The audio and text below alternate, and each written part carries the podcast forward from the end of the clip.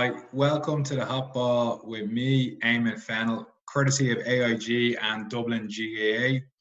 On this episode, you're in for a real treat. We have John Coach Cavanagh, who comes on to share some of his insights about how to train, how to prepare, discipline towards achieving what you want to achieve, and a whole lot more stuff. I got a lot out of it personally, but I'm sure you'll enjoy it too. Here we go. John, welcome to the Hot Ball with AIG and Dublin GAA. Look, I want to thank you for coming on. I know you're busy with a lot of things at the moment, trying to get your gym open again. So, first and foremost, before we kick into things, how are you going with that? Is things coming along nice and smooth, or loads of headaches? Yeah. Well, first of all, thank you much. It's a great honour to be invited on here to speak with yourself. The last few months have definitely been trying. I've been trying to keep in touch with the team, and you know, the guys that sign up to do a fights, the part of the training they enjoy is the MMA fighting, and you know, the grappling and boxing and close quarter stuff, partner stuff. And the last couple of months have been training alone and running up and down mountains, which they don't particularly enjoy doing. But sure, look, we all had to do things, and we're almost on the other end of it. I've kind of eased them back in the last couple of weeks. We've started doing some partner drills and solo drills, and then we're back to kind of full training on the 20th. So yeah, we're almost there, and I'm looking forward to getting back to proper training. But like with the return to play for GAA coming back now, and when you look at the stats around the increase of injuries with return to play, like I know from a GAA point of view, club championship is kicking off now, the NFL, NBA, obviously the soccer's back. MMA didn't really seem to stop, it just seemed to continue in a different format.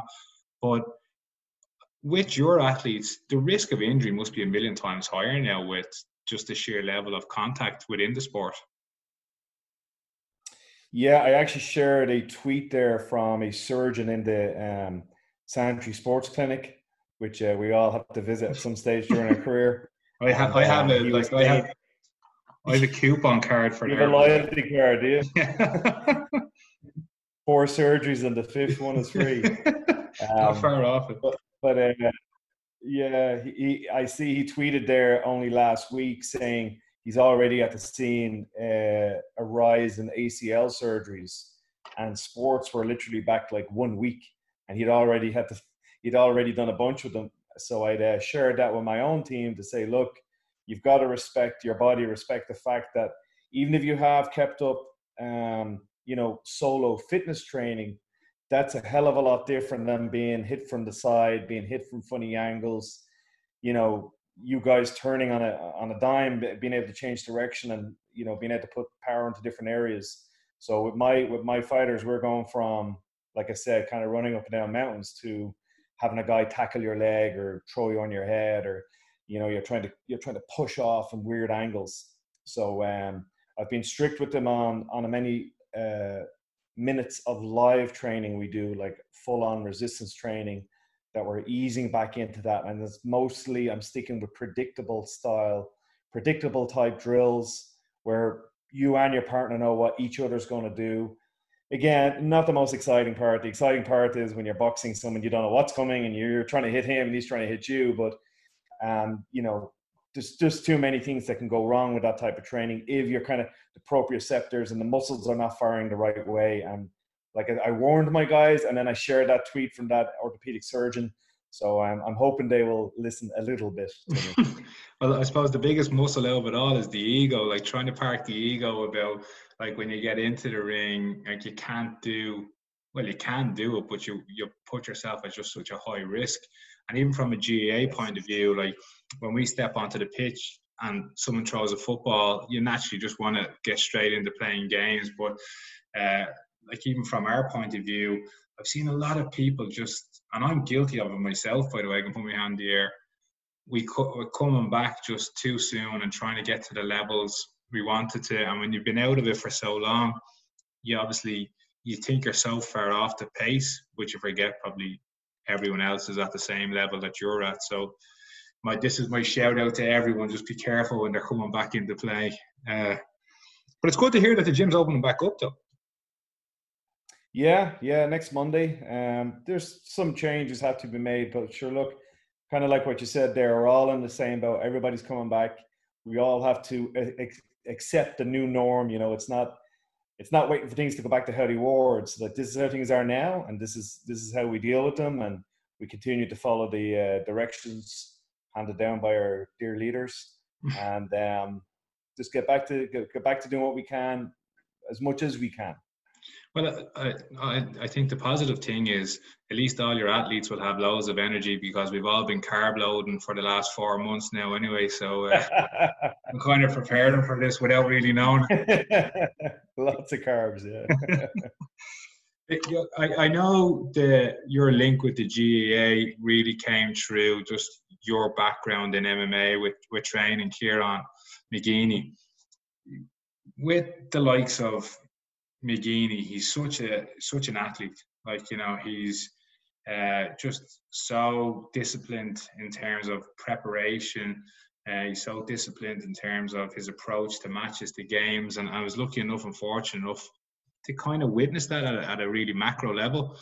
But I suppose, having trained with him and having seen him come up through the years, how have you seen now that correlate into other GAA players? Has it been McGeeney that's kicked off your love for GAA, or has it been the likes of with Philly, the work you're doing with them, or where has that all stemmed from? Yeah, it definitely came from Kieran to begin with. I got very lucky that I met him, it's around about 10 years ago, and it was kind of at the same time that, you know, a bunch of fighters that I had, and Connor's an obvious one, he would have been 20 or 21, and he was just starting to get to a good, very high national level. And we were kind of on the brink of starting to go to the European level, and then obviously world level. And I met Kieran, and I had no background in sports science or coaching at any kind of high level. I was a bit of a nerd at engineering, and that's where I came from. So I was able to lean on him a lot in the early days about structure and training, and his mindset. It's always funny when I meet a GAA guy and I mention that I know Kieran. They all have a bit of a hushed reverence for him, and they all have a Kieran story. Oh, there was this time, or did you hear about this time? Yeah. And you know, when my first meeting with him was, he booked a private lesson with me, and I had no idea who it was. And I walked in the gym, and a few guys are kind of elbowing me and going, "You know who that is you're going to train with now, don't you?" And I was, no, I didn't. Well, I knew by the end of that hour, trust me on that, I kind of have a bit of a drill I do that makes people usually get tiresome quite quickly if they're not used to it, even though they might be fit in other areas. But it's a kind of a wrestling drill that I know how to cheat on, but other people don't if they don't know how to do it. So they're usually very inefficient at it. And, you'll blow a gasket in 5 minutes, 6 minutes. I did it with him for just under 40 minutes. And then I said, okay, I'm done. I'm calling it. We very quickly just started training. I basically trained him pretty much every day from that day on for the last decade. And I certainly got a huge amount out of him. It was between him and then a very good strength and conditioning guy called Owen Lacey from the Irish Strength Institute. And they sort of changed their whole approach to, proper, like, again, phasing training. You know, if you have a fight in 12 weeks time, it's breaking that into 3-4 week blocks, and not peaking too early, and not overtraining, and proper nutrition. And all of those things were kind of alien to us like 10 years ago when we kind of began our international run. So very, very lucky to meet Kieran and Owen Lacey of the Irish Strength Institute. And it just came at the right time. It was one of those things I was just very lucky with. And getting involved then with Dublin GAA, kind of that sparked later on. You're like, you were obviously so disciplined towards your goals and your ambitions and focusing on your sport. But when you're around people like Kieran and you see the success he's had, I'd imagine it just kind of rubs off you to kind of see a bit more about the sport in general and how people prepare for it. And you were kind of telling me that you jumped on the bandwagon at just the perfect time with Dublin GAA. I like to think I maybe kind of started that whole run. Take the credit. It's actually funny. it was kind of funny because my first time going to like a big game, and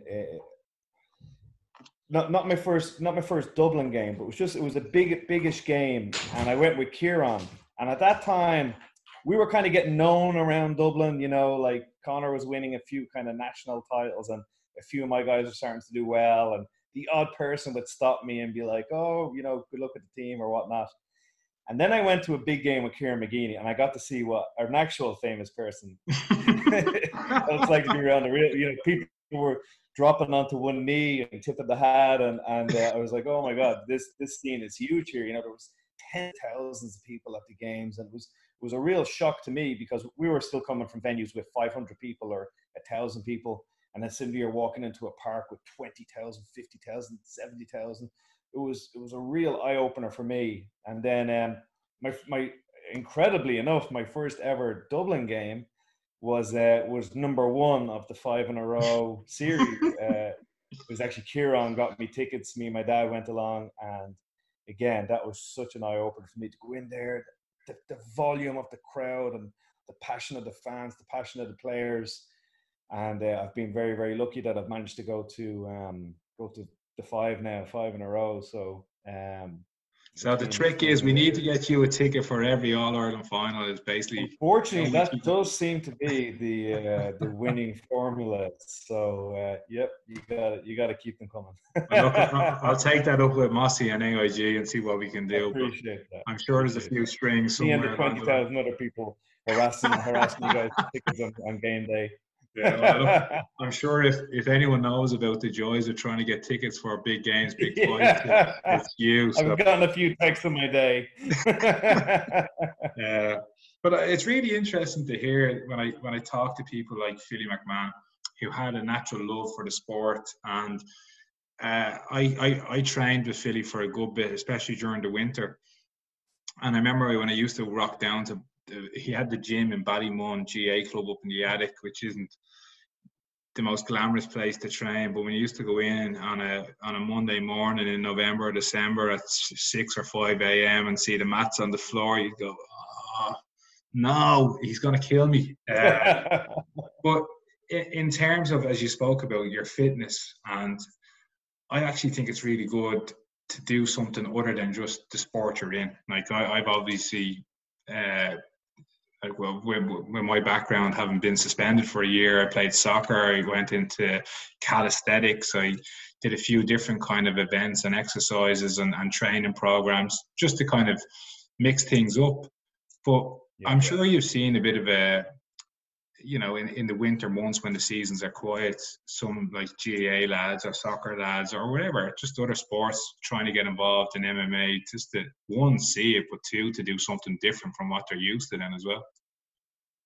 Yeah, we will keep this conversation between us, but what's happened over this period is about once every 3 months or so, Kieran would march in a player. And it might have been when he was with Kildare or with Armagh, or sometimes like just someone from Cork team. And I don't know how Kieran convinces them to come up, but he'll say to them, oh, you know, come along for an introductory lesson. But he'll bring the guy along to one of my like advanced classes where it's all very experienced guys. And I'd be saying to Kieran, you know, well, you know, the guy's kind of learn a few of the basics for it. Kieran, no, I'd be fine. I'll partner with him. And it would just be like 90 minutes of Kieran trouncing this poor fella, and I don't know what he did to deserve it. And at the end, they were like, "Kieran, like, I don't know if he really learned that from that." And he's like, "No, he got what I wanted him to get out of this." And I was like, "Oh, there's a lot of lesson in there." Yeah. Yeah. But no, I've done a fair bit. I've been very lucky that he's brought in some of the compromise rules teams, the Kildare team, the Armagh, and then I've done a bit with the Masters. Peter Finn, the Dublin team, and I don't know what you call them, masters or veterans or no masters, yeah, masters, yeah. Masters, I'll take that. I'm call them masters too, with geriatrics when we're in the pub, yeah.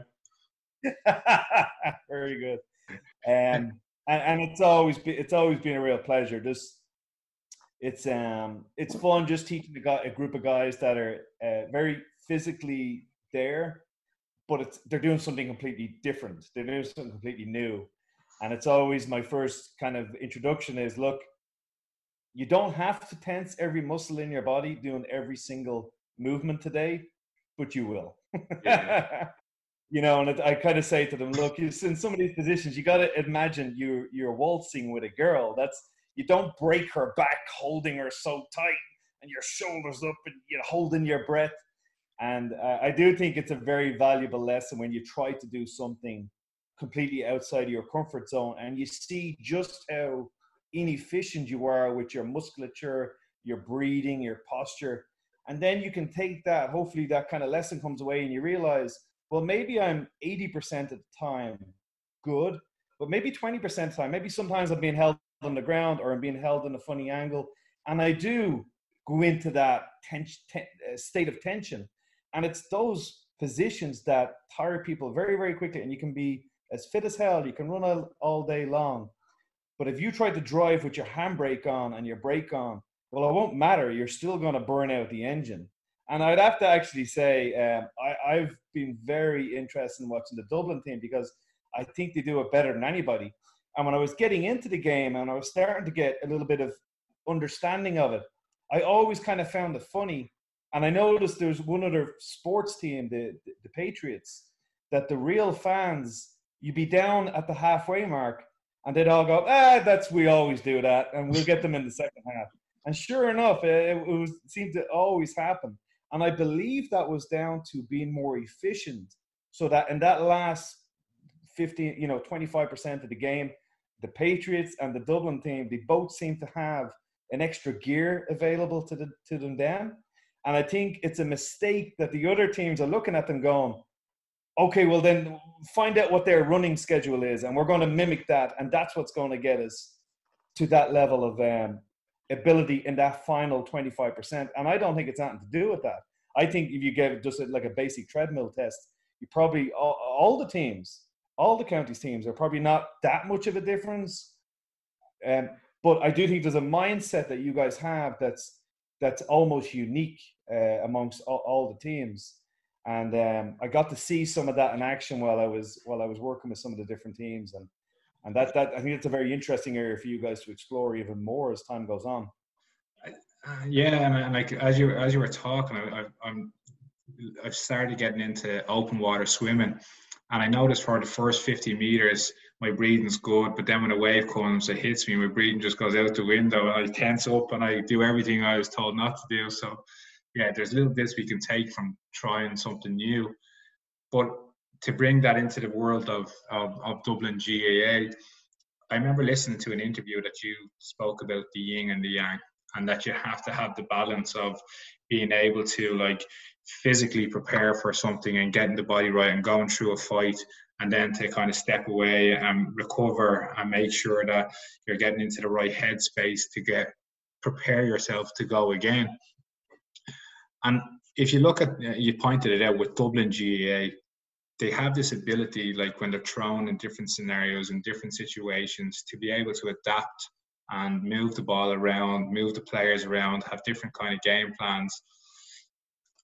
If you were kind of preparing a team now at the moment to come up against Dublin, so no, you're no longer in the stand on All-Ireland final day, we're after putting you on the sideline next to McGeeney, how would you set them up to try and combat that Dublin approach of just being able to mix and match different kind of scenarios? Is it all mental or is it physical? Well, look, I don't want to embarrass myself and try and give tactics in football, but I'll bring it back to my sport. So if we're preparing for a big contest, a bit of Sun Tzu here, that if you know yourself but you don't know your opponent, you win half the battles, and vice versa. So you've got to know what your opponent's strengths are, but you've also got to know what your own strengths and weaknesses are. And if you know your opponent and you know yourself, you'll never lose a battle. So there's definitely the technical side of things. And like I said, I won't embarrass myself trying to talk about the technical side of things of a game. But certainly, the biggest observation I made, and I'm only going to repeat myself here, is just the difference in that last 25%. So I'd be interested in doing some of the drills with the players when they're in that last 25%. So if we can kind of match the energy levels in a base, if you bring them out on the pitch and you get them to that state of mind where they're in their last 25% of energy, And then let's see, can they do the simple things right? Because that's what the difference is in fighting. Everybody's a tough guy for round one. Everybody on the planet is a tough guy for round one. And from a technical point of view, everybody will bring their hands back to the right place, the shoulders up, chin down. Their punches will be correct. And then you look at them in round three, and they look like a guy outside Coppers on a Saturday night on Haymaker. You know, the form goes out the window. I'm trying to use terminology that be understood by everybody. Yeah. No, that works. That definitely works. So, I guess what in my training, what I'm careful of doing is that I'll do a live training while the technique is sharp. And for some guys, they're going to be able to do that for 2 rounds. So for some guys, more than that.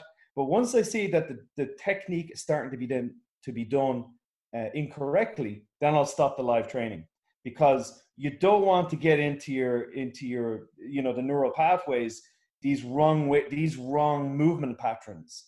And fighters will work a certain way. You know, most of our fights are 3 rounds. They'll work in a very correct way round one, round two less correct, and then round three is terrible. So we want to make sure that we get 3 first rounds out of them as best as we possibly can. And I think what happens is in the gym, they do a lot of 3-round simulation fights, and round 3 is usually poor, but they'll just work their way through it. You know, let's just get it done. And it's like, no, that's not the idea. The idea is that the fundamentals, it's the simple things that were done in round 1 correctly, bringing the hands back to the chin, proper stance, proper positioning, that is mimicked in round 3. So I guess my point is, if you're going into round 3 and you're unable to do that, stop the training. Stop the training. Instead, let's do a blowout with some, you know, burpees or some Tabata or whatever. And when the breathing is back normal, when the training, when you're able to again do correct technique, then go back to live training. It's kind of like, you know, if you're doing Olympic lifting, you don't do Olympic lifting for endurance work. Olympic lifting is so technical, and if you start doing that incorrectly, you know, you're going to mess yourself up for a start. Yeah. Speak to some CrossFit people. But you definitely don't want to be doing like cleans for cardio training. You want to pick a more simple exercise that the form is easier to maintain even when you're very tired. And MMA fighting and your sport, football, is so technical that you don't want to be trying to do technical things when you're in a very fatigued state, because you're starting to program your brain.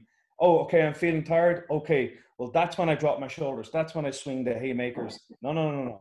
Even when you're feeling that way, that's even more. It's even become more important now to do the simple things right. And even with my absolute novice white belt eye, I could see that in the Dublin games. You could almost set your stopwatch. You know, I'd see, okay, we're in that last 25%. Now watch the other team start to do sloppy passes, not bend down in the right way to pick up the ball, not get into certain positions where they can score. It was bizarrely predictable to me. So I would, if I was to become a turncoat, I would watch you guys last, you know, 15 minutes, last 10 minutes of your last 20 games, and just look at the amount of unforced errors that are made. Yeah, no. As compared to other teams. Well, actually, funny enough that you mentioned that, I'm actually reading a book now. It's called Neuro Linguistic Programming, about like that fight or flight and creating habits that you kind of get into, like where you're on autopilot. Yes. And yeah, like I remember taking it back to when I was with Dublin. We were failing towards the last few minutes of the game. So if you look at the 2008-2009 games, we got beat badly in Croke Park, actually made a show of, and it was the last 15-20 minutes where we faded. Fast forward to 2010, we lost in the last few minutes against Cork, and then 2011, Mickey Whelan, who was our coach, invested so much time at the end of training. So it was a nightmare, because we never knew when training was going to end. So, you know, like usually it's play a game, that warm down, away you go. It would be play a game, then you do 20 sprints, then you do a tackle box, then you play a 5-minute game, then you might do a scenario situation, and you're like, oh my God, when are we going to get home? But yeah, what we didn't know was it was obviously leading us into it's never over. Like, you always have more in you. But what you're kind of saying now is in that neuro linguistic programming about creating habits, what you deem success is being able to do what you did in round one, in round three. So, you know, like if I'm talking to a player now, and what I'm getting at is, you know, if you can't do what you were doing in the first 15 minutes or first 20 minutes of a game, you need to assess your situation to be able to say, where am I slacking? Why am I kicking bad balls? Why am I doing all this? And then break it into that kind of, okay, what was I doing then? What do I need to do now? But the hard part for all that, John, is people's egos, you know, because I'm sure when you're in a fight, it's a lot different anyway. You want to just, if you're starting to get tired, you're just going to throw these haymakers. But if you said to your athletes, what I quantify for success is being able to do what you did in round one, in round three, then the result will look after itself, but we need to get that right. So it's nearly taking the result away and just getting the stepping stones in place to get there, is it? 100%. So you're really nailing it there with the language, because I'm over the years I've realized that we should become system obsessed and not goal obsessed. And I think at the start, the result, the goals, they become everything. And the problem with achieving a goal is that sometimes you're left a little bit like, well, I don't really know what to do next. And I know a lot of people in our industry, in our world, they may do some consultation for, like, I'll say civilians on weight loss. That's a huge one. I think half of the messages I get are from women saying, oh, I see your fighters lose tremendous amounts of weight and lead up to a contest. My wedding's in 6 weeks' time. How do I lose 10 kilos? And, don't give out your answers. Don't. We've all been, anybody in the sort of fitness industry has been pulled to one side at some stage and being asked, how do I lose 10 kilos? And that to me is a goal-orientated question. Okay, so in 6 weeks' time, you're going to hit, if you're 65 kilos now, you're going to be 55 kilos. You step on the scales, bang, you're 55 kilos. Boom, I made my goal. What's that person going to weigh 1 week from now? 65 kilos. Yeah. They're going to pull it back on like that. And that's because they're goal-orientated rather than system-orientated. So if you instead put a system in place, and your system might be, well, look, I'm just going to have a good breakfast. I'm going to just make sure that I have the same breakfast every morning, or the same kind of type of breakfast every morning. And this is what I normally tell girls, is like, just have a good breakfast and then eat whatever you want for the rest of the day. Now, it's a bit of a psychological trick, because if you can get them to have something really healthy in the morning, it sort of sets them up for the rest of the day that, you know, maybe they won't have a Snickers for lunch, that instead they're going to have, you know, a sandwich, and maybe that instead of the Coke, it's a bottle of water. They'll start doing those things themselves. So guess what? They may not lose the 10 kilos in a 6 week period, but it's going to gradually come off, and they're going to be in a certain shape for the rest of their life rather than just goal orientated. So if we bring that back to our sport, I definitely have fighters coming in and they have a mentality of just like, okay, I'm going to just tip along in the gym. And then when I get a fight announced, I'm fighting in 8 weeks' time. Okay, now the revs go up. Now I go up the gears. Now every training session is super intense. And those guys, I would call them goal-orientated fighters, they're never really going to get somewhere. Whereas a system-orientated fighter that they have a 12-month program, and yes, there is going to be 3 or 4 peaks throughout the year, depending on where they are in their professional career. We kind of know the dates in advance. And they're going to do that for a 10-year period. That's somebody that you can sit down and say, okay, that's going to be our system for this decade. You know, there's basically a 10 or 15 year window for them to make it in this game, and that's got to be the approach, and that comes down to a micro level when we're looking at individual games, individual fights. That it's not going to be like put this guy away in a round. No, it's going to be you're going to do these 3 things in the kickboxing range, in the clinch range, in the ground range.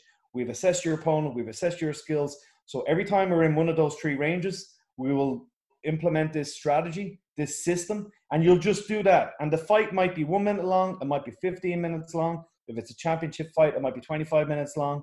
You know, if you're playing a game, it's the length of the game. It's not, I I go bananas for these 10 minutes and we get a great, you know, we're way ahead on the scoreboard. It's a game. You've got to have that system, employ it. And it was, you know, what you were saying there was funny because this is something that me and Kieran would talk about a lot. And there was a very famous wrestling coach. His name was Dan Gable. And he would sit in the stands and he would kind of just ignore the guys. And he would just keep lining them up for sprints. And eventually some of them would start saying, you know, it's nearly midnight here. When's the ending? And he would have a box of apples with him at every training session. And he would just start throwing apple butts at them if any of them started to kind of question what he was doing. And me and Kieran, we would be texting each other about he'd have run into a situation on the pitch or I'd have run into a situation in the octagon. And we'd say, oh, did you start throwing the apple butts? So we were basically getting through that sort of mindset of just, you try your best. And that's, you know, that encompasses a lot, saying try your best. But we try our best for the entire game, season, career. And then the individual goals, the individual results will take care of themselves. Yeah, and that's a really good way of breaking it down to being system-oriented rather than goal-oriented. Actually, it kind of, I like that as a summary in terms of building people up and trying to get them to buy into a program. Like, we all know what the goal is. The goal is easy, but the journey and how you're going to get there is obviously the crucial component to making that all happen.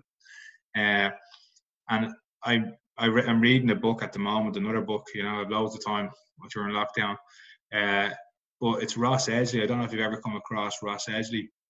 He swam around Great Britain, 156 days at sea, 12 hours a day. And what he was kind of saying is how he prepared to swim around Great Britain was just, he broke it down to just making sure that his shoulders were bulletproof, that his body was able to take the impact of the waves. He's a 5'9" human being. He's not like a channel swimmer who's naturally big and a bit more fluid in the sea. But what he was getting at is that he prepared himself so well for just repetition, knowing what was ahead of him. So when he came to it, he was just in autopilot. And when you're staring down to the abyss, I'm sure them thoughts that crop into your head, you need to have a lot of mental strength. But this is what I'm getting at now is what he said in terms of he got to certain points where the waves, there was a tide or there was a black hole that he had to go through. There's jellyfish infestation up ahead. The communication from the support boat was always just very clear and very direct. You know, it was just two things, you know, you just have to swim fast. Or that was his approach. Do you see that with athletes when they're starting to tire, that you can't get your message across to them being a coach? Like you're trying to get them to do it, like they're in a situation, they need to come out of it, but they can't retain this information that you're trying to take because their body's under so much stress. What is your communication to them? Because we're talking about players being gassed at the last few minutes.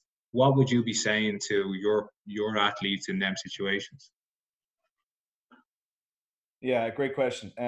So I'm a great believer in familiarity. If you're familiar with that feeling, the lungs on fire, and then you're also being forced to think. So I'll do stupid things like, When I'm in the gym and I'm putting them through a simulation contest and they're coming back after the third round and, you know, their vision's starting to go that because they're so tired, I'll ask them, what's your niece's name again?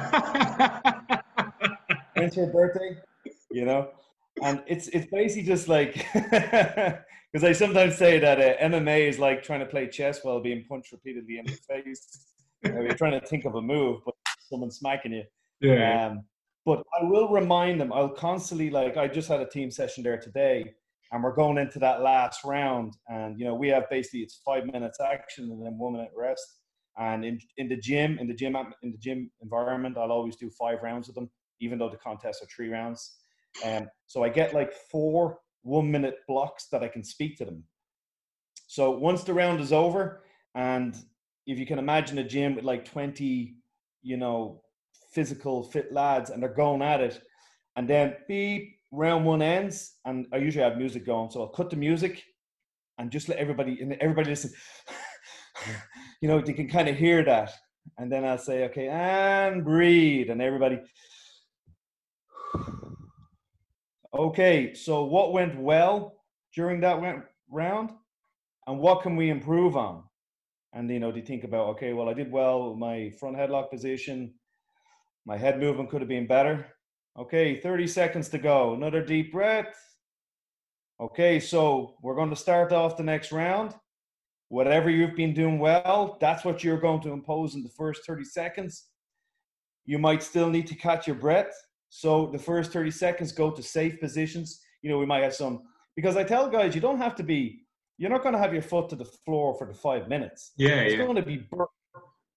So there's spots where you do learn to take a rest. You know, there's in a 5 minute round, you will learn to take a rest, but I don't learn to take a rest while you're a meter from me and you're swinging big haymakers. And I go, okay, well, chin up now and I'll catch my breath. No, I'd have to get in tight, put my head underneath your head, control the inside of your arms.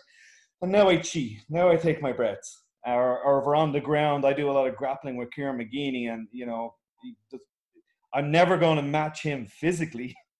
So I have to trick him. I have to put him in positions where I just have a little, thankfully I still have a little bit of technique, a little bit of experience in Brazilian jiu-jitsu. So I can put him in areas where he'll just book and bronco for the whole time, and I'll sort of ride the storm.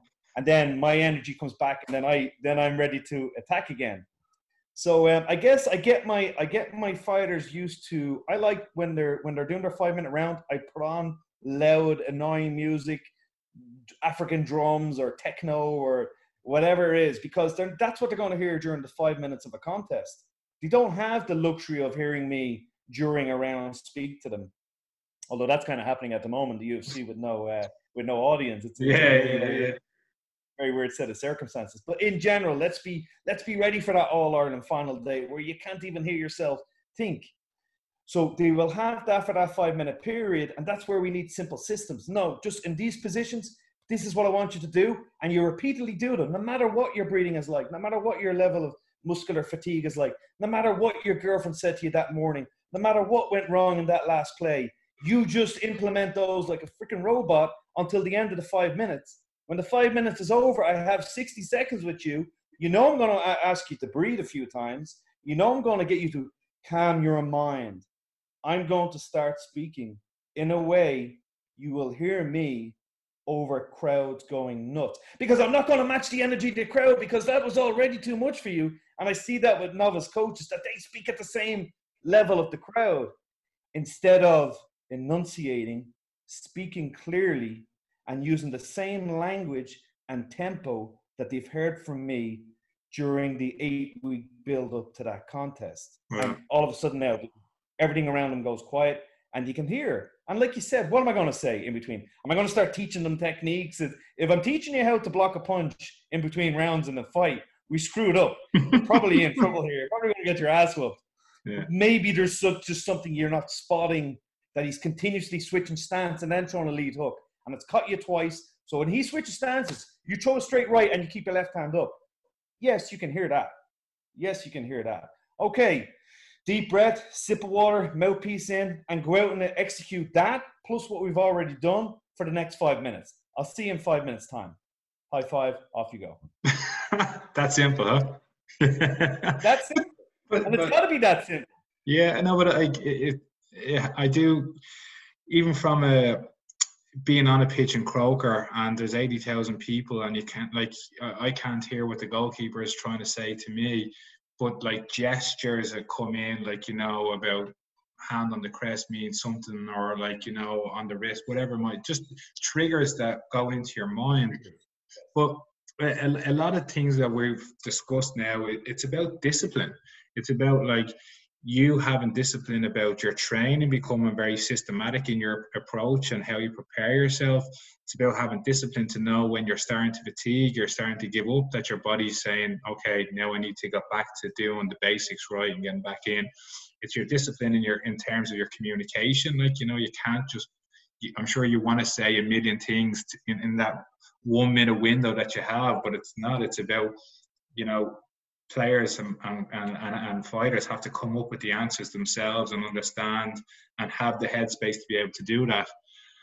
If you look at the current Dublin team, where I think one of their biggest strengths are, it's actually their discipline in terms of the how opposition set up against them.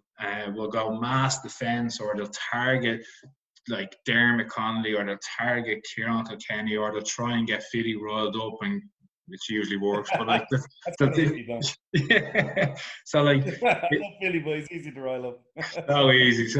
You probably give out to me now after he sees this, but. That discipline, you know, to create when it come up to something. So that fight or flight moment when suddenly you see an opposition do something that, that you know is just really negative. You're disciplined to know that you've trained a certain way to get yourself ready, that you mightn't break them down in the next 5 minutes, but over the next 10 minutes, you'll start breaking down that mass defense.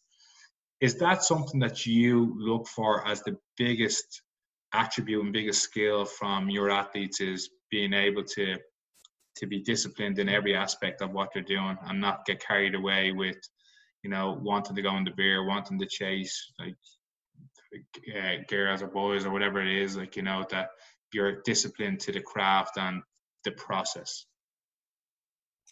Yeah, so a few things in there. I guess this is not going to sound very friendly. Not very nice. Yeah. We've got so many fighters that are incredibly disciplined and show up every day and put so much energy in that that's enough for me. So let's say, and this, I'm sure this is just normal. Like I've got, actually at last count, I've 87 fighters on my team, which is a little bit insane. At one stage, like at that 10 years ago, when Kieran started with me, I had 6. So I've gone from 6 fighters I've looked after to 87 fighters. So when you start getting into those type of numbers, guess what? If you skip a week's training, I don't have the time to chase you. I don't have the time to be knocking on your door. It's you that's going to have to step in the cage, not me. And if you want me in your corner, well, I will have to have seen you being in the gym. Because otherwise, why am I there? Am I a freaking cheerleader? You know, it's a very sacred bond, I believe, between a coach and a fighter, a coach and a player. I think that's a very sacred bond because we both have to have what I would call earned faith in each other. Because when you're in that last 25% of ability, and we've been speaking about this, everybody's a rock star for the first half of a game, the first half of a fight. Everybody's tough. It's that last 20%, that last 25%, where I might be giving you an instruction that you can barely even understand. You're in that level of fatigue, but you have to have enough faith in me that you trust me and you will execute it without thought. And I have to have enough faith in you as a fighter, player, whatever you want to say, athlete, that I've seen you do enough things in the gym that I know what I can tell you and what I can't tell you. And that's only earned from day in, day out for years and years and years. I really think I have to be with a fighter almost daily for 5 years before I start really getting an understanding of them. Yeah. And I noticed that I have some pros coming from different teams around the world. You know, they've seen, you know, a couple of my guys have pretty good success, and they walk in and, you know, within 2 weeks they're saying, so let's get a fight now. We're good to go. I'm saying, I don't even know your surname yet. You know, I don't know anything about you. But I know your niece's birthday. I need to see them in I definitely know that. We need to be in a number of situations in the gym, those last 25% type games, fights in the gym. I need to be in those with you repeatedly to learn how you react to those scenarios and how I'm best at communicating with you during those scenarios, because they're the difference. You know, at the beginning in fighting, you can beat somebody just by being technically a lot better. And I know that sounds obvious, but if I get, like me now, I'm 43 and I'm in very bad shape altogether than what I was when I was 25. But still, give me a 25-year-old that doesn't know anything about my sport, and I can, you know, I can outgrapple them quite easily. It's not an endurance thing. It's not a physical thing. It's just purely technique. But when the technique starts getting similar, you know, if you look at the early championship rounds versus the All-Ireland final, it's not like you guys know a way of kicking the ball that they don't know, you know. There's no big technical difference between the best and the second best. And that's the same in fighting.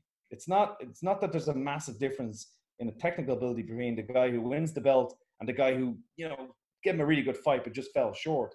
I think it will come down to, most of the time, having that discipline in the last 20%. And I don't think you can give that to someone. I don't think you can force somebody to do that.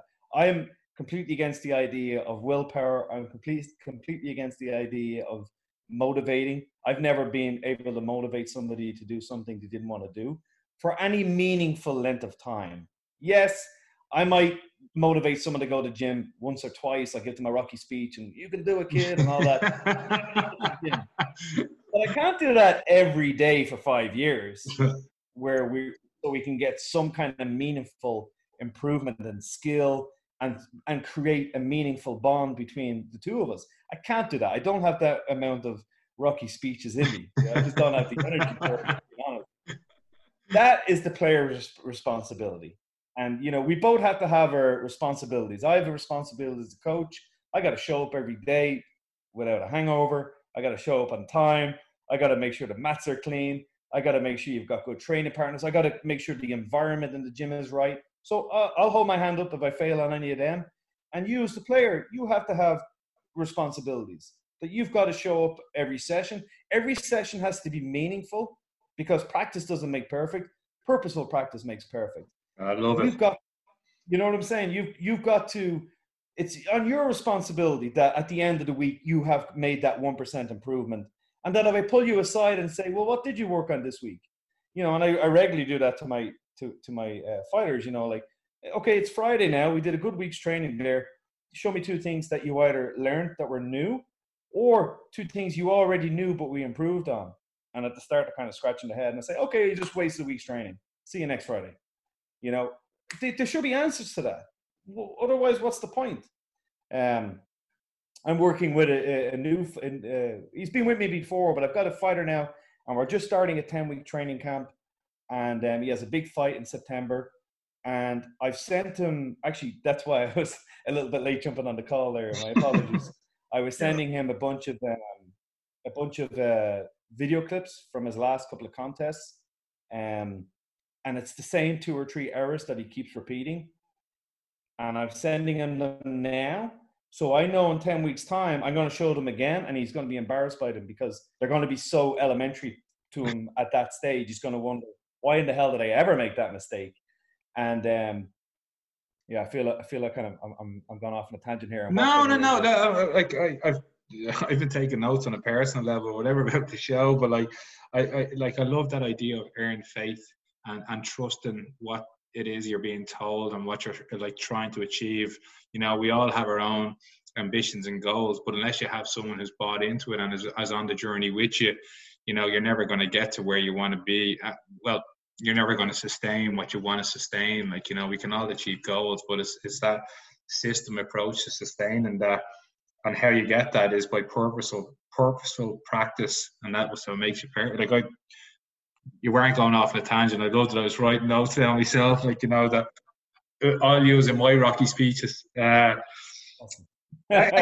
speaking of rock, last time I met you was at the Guns and Roses gig in Slane. Oh.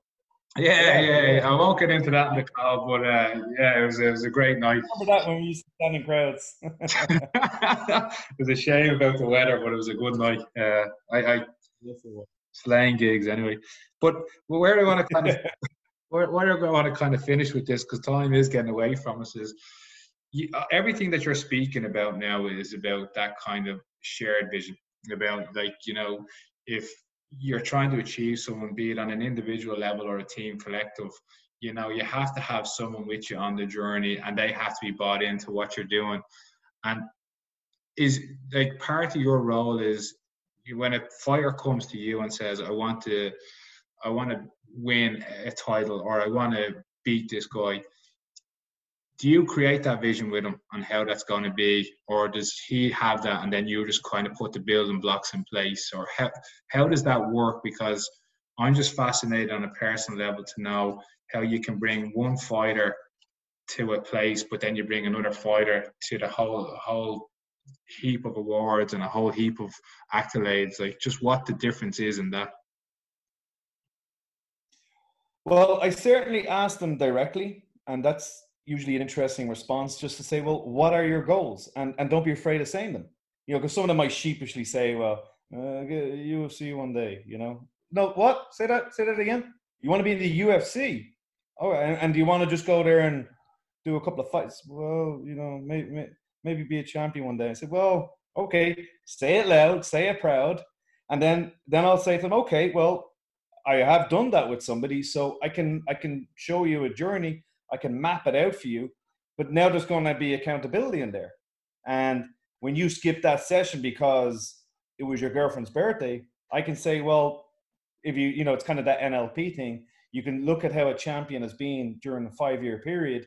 And I'm not saying it would always work, but if you match what they did, you're certainly closer to getting towards that goal. And I don't really like using those words, but anyway, than by not doing that.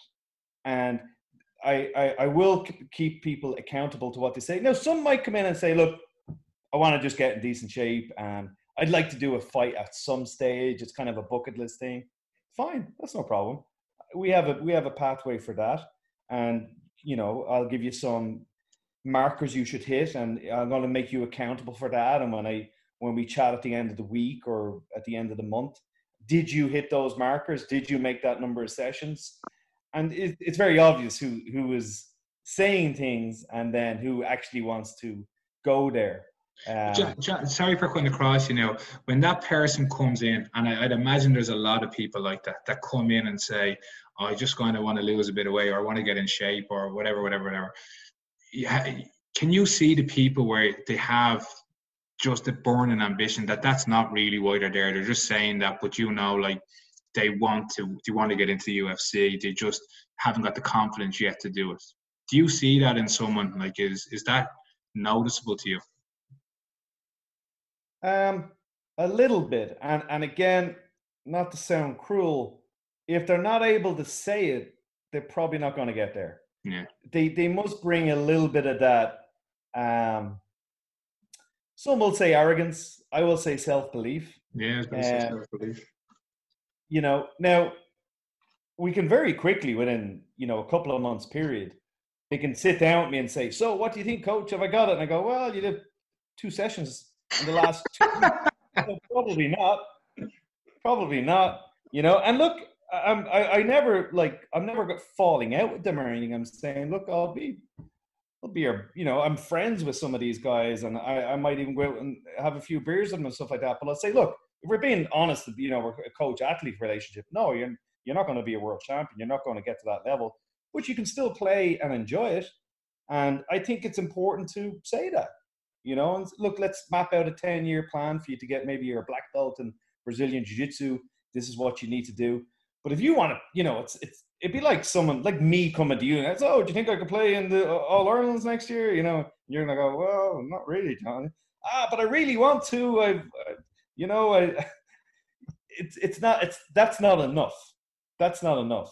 Now, you might say to me, well, it's unlikely, but let me see you do this for the next 4 weeks, 8 weeks, 12 weeks. And at 12 weeks, you sit down with me and I've shown you some skill improvement. I've shown you some commitment, and you're going, well, actually, okay, who knows? Maybe this might be a weird story because I gave you some markers to hit. You were accountable, and we were able to measure it at the end of a specified period of time. Okay, well, here's now the next 12 weeks. And I can certainly do that with a, you know, my typical stories, a 20-year-old coming in, and he might have a good background in amateur boxing or wrestling or something. And yes, he's bold and he's ambitious and he has that confidence to say what his goals are.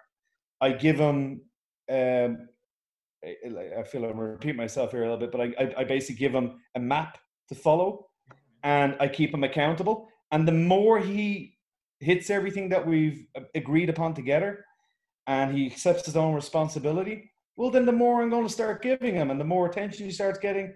And guess what? You know, things start to happen then. But there definitely needs to be a lot of personal accountability if you want to be playing in that top 1% of the 1%. I've never met someone in the 1% of the 1% that wasn't self-driven, that you didn't have to tell them, you know, don't come in on Monday stinking of booze. I never met somebody that I had to do that with, that was going to get to the 1% of the 1%.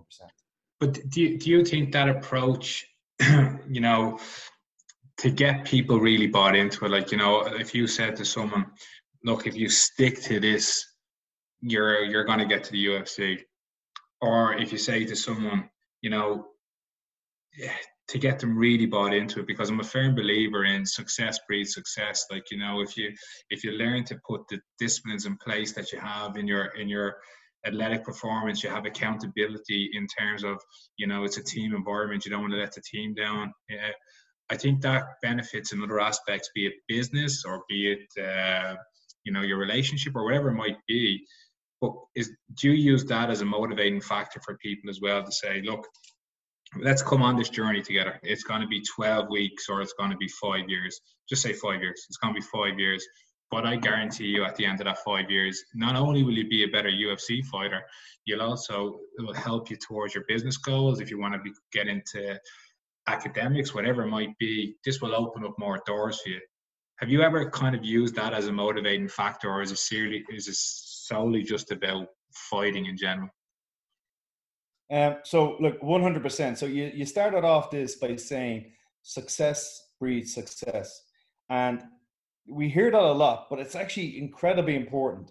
So if I have a beginning fighter and I only allow him spar experienced pros, he's never going to experience success. So how can I get him? How can I keep that level of? I try to avoid words like motivation, but that level of enthusiasm for training when every day you show up, you might even be trying to do you might even be doing the technique correct, but you're going against someone whose processor is just working at a different speed to you because they've just been going for longer, they've been training for longer.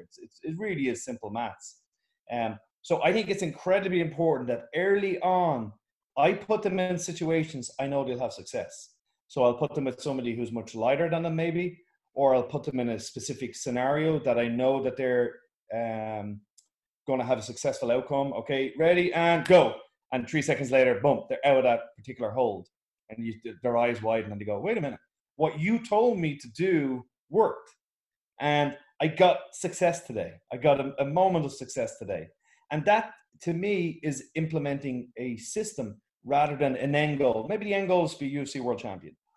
But you can't on day one say, okay, well, let's get on to day in a way. Let's get that fight set up for next week. You're going to get destroyed. But what I can do is put a system in place that I'll try my best anyway, that every training session, especially if it's a training session where they're the focus of it, that they're going to get a lot of dopamine hits that day. They're going to get a lot of success. You know, I'm going to put them in scenarios that I know that they're going to have a positive outcome. So we're starting to get that system in place where, kind of like do what we're told, we get a positive outcome. The trust is beginning to build. The system is beginning to be believed in. And these small successes that are happening daily lead to bigger successes happening at the end of the month with a spar against a guy that maybe at the beginning of the month you just could have no luck with at all. Actually, just on that, I train a couple of female fighters, and one of them had a kind of a funny comment that she looked forward to competition so that she could have some success, because in the training environment at that time, she was the only female, and no matter how good she was doing the technique, a guy could just outmuscle her and then it wouldn't work. But when she went against a girl her own weight, suddenly she was like chucking her around like she was a doll, you know? And she was actually in competition. That was her only experience of success. So that took a certain mindset to be able to go through that 3-month desert of just failing and failing and failing, but failing up. That's a big thing I try to tell myself. We fail up to success. We don't fail down to quitting. And with each failure, and I even hate that word, we need to kind of change I think we're too obsessed with like, everything is winning and losing. It's win or learn. You know, we're winning or learning. We're failing up towards success. And you can only kind of get that with somebody if they buy in early, to use your terminology. And how do we get them to buy in? Well, we can ask them, but I don't think that will work. Or we can prove it to them with micro successes early on, daily, weekly, monthly. And now the momentum is gone. Now the wheel is spinning. Now the trust is building. Now the system is in place. And I think the end results will kind of look after themselves then. I've absorbed so much of what you said there, and it ties into a quote that I read, and I kind of get the impression that you're probably the biggest advocate of this, is that in that book I'm reading with Ross Edgley, he said, fitness is a journey we should all go on, but no one should ever finish.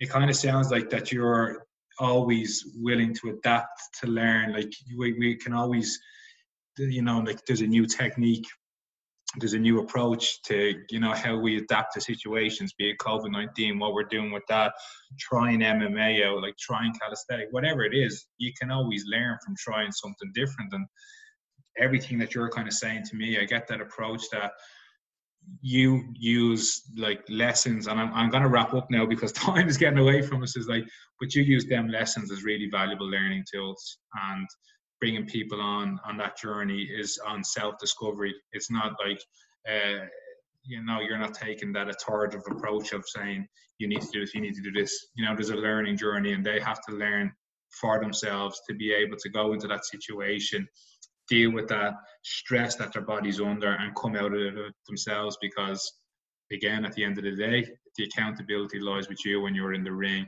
and it lies with any player when they're on the pitch as well. So, yeah, I loved this conversation, John, and unfortunately I have to wrap it up, but I could talk to you again. I have about 10 more points here that I want to talk to you about, but I know, look, your gyms are opening back up, you have a baby on the way, yeah, so, you know, you're after giving me more than enough time, so I just want to thank you from the bottom of my heart. I really enjoyed this conversation.